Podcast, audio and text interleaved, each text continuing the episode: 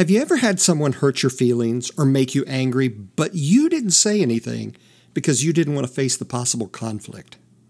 Well, today on Quick Counsel, we're going to talk about a simple approach to address this with minimal fallout.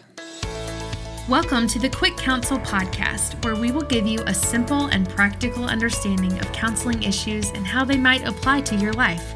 Here's your host, pastoral counselor Bret Legg. I have a confession to make. When my spouse hurts my feelings, I tend to get quiet, withdraw, and I'm a pouter. That's right, I will sit on it, I will stew on it for a long time, and I'll get more and more upset. And then, when I just can't stand it any longer, then I'll confront her with whatever she did to hurt my feelings. I do this because I hate conflict. But the problem is, this approach makes conflict worse rather than better. Not only does it increase the stress and strain on me internally, but by the time I finally come out and address it with my wife, one, she's forgotten what had happened. Two, she feels blindsided and attacked by something she didn't even know was a problem. And three, she becomes defensive and angry herself. When you avoid dealing with something, it usually makes it worse, allowing the issues to stack up. I mean, think of it as this way think of ignoring the check engine light in your car. There's a better approach. And a better approach is to deal with things in the moment when they arise. I call it keeping short accounts. Here's how it works when my spouse says or does something that upsets me, I need to stop what I'm doing right then and there. And in that moment, I need to say, You probably didn't mean it this way, but what you said or what you did really hurt my feelings. At this point, you're probably thinking, That's it? That's all you got? But that is it. It's not rocket science. When your spouse or someone else says or does something that hurts you or offends you, you need to stop right there and right then and let them know how it affected you.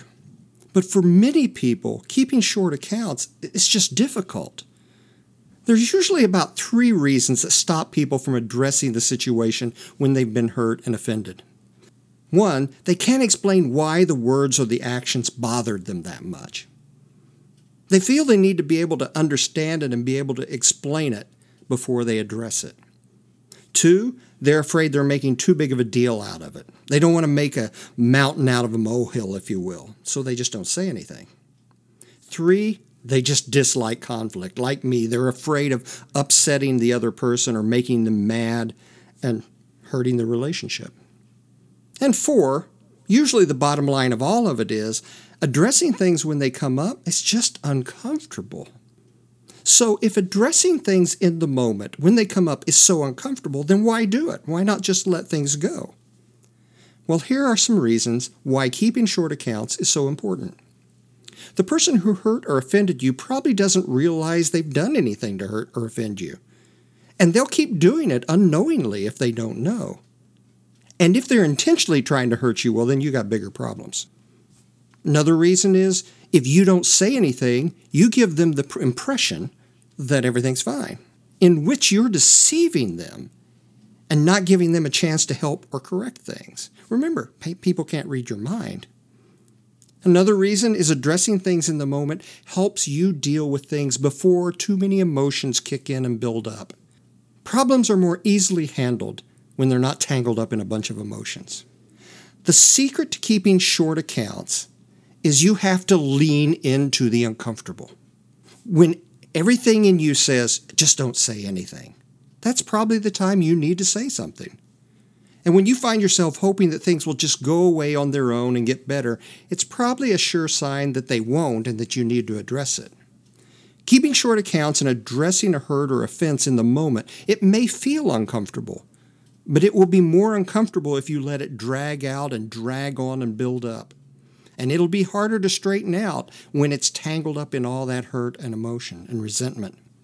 So force yourself to kindly and lovingly speak up when something is bothering you. Keep short accounts with your spouse, your family, your friends, and your coworkers. It won't always go smoothly, but I believe you'll find that life will go more smoothly by doing it than by not. Hey, it was good to have you with us today. I hope you found something that was helpful and that you'll share it with someone this week.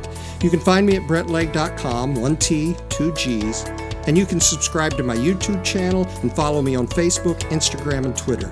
So until next time, I hope you have a great week. Thanks for joining us today for Quick Counsel. This podcast is meant to give you a simple understanding of counseling issues and is in no way intended as a substitute for professional counseling or therapy.